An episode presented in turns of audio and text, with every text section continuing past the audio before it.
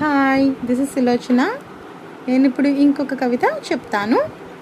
మనిషిని మనిషిగా గౌరవించు ప్రేమించు ఈ ప్రకృతిని ప్రేమించు నువ్వు నివసించే వాతావరణాన్ని ప్రేమించు మనుషులను జంతువులను ప్రేమించు అందరూ ఒకటి అయి నివసిస్తూ డబ్బు సంపాదన కొరకు మాత్రమే పాకులాడకుండా పక్షపాతం అసూయ ద్వేషాలు లేకుండా నివసిస్తే ఈ ప్రకృతిలో ఎలాంటి అవాంతరాలు ఉండవు. లేకపోతే ఈ ప్రకృతి వికృతిగా మారక తప్పదు. ఆ భగవంతుడిని మనసారా కోరుకుంటే ఎలాంటి వ్యాధులు అయినా ఈ ప్రపంచానికి దూరంగా ఉంటాయి. Thank you.